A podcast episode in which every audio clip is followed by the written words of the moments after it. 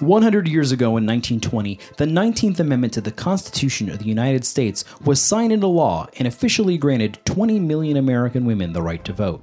This mass expansion in voting rights was the result of generations of intense activism known as the women's suffrage movement that has had a lasting legacy on the continued fight for equality in America in recognition of the struggles and achievements of a once disenfranchised majority.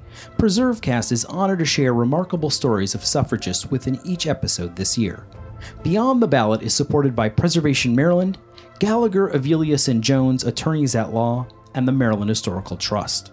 To learn more about influential women, past and present, or to donate, please visit ballotandbeyond.org.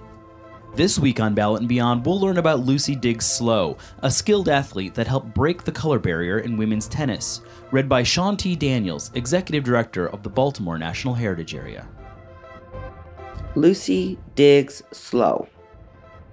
Lucy Diggs Slowe was the most influential advocate of change for African American women in education in the first half of the 20th century and the first African American woman to win any national sports championship.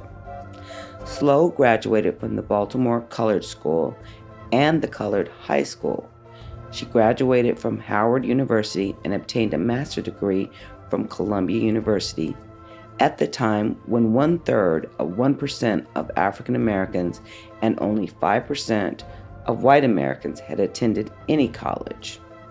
At Howard University, she was one of the first 16 original founders of the Alpha Kappa Alpha, the first sorority for African American women in the country and dedicated to service and leadership. She taught English at Frederick Douglass High School before moving to the District of Columbia, where she organized the first junior high school for black students.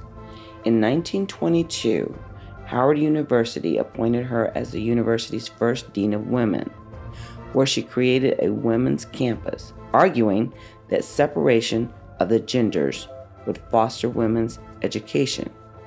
She helped create the National Council of Negro Women and two organizations that advocate for African American college women the National Association of College Women and the National Association of Women's Deans and Advisors of Colored Schools.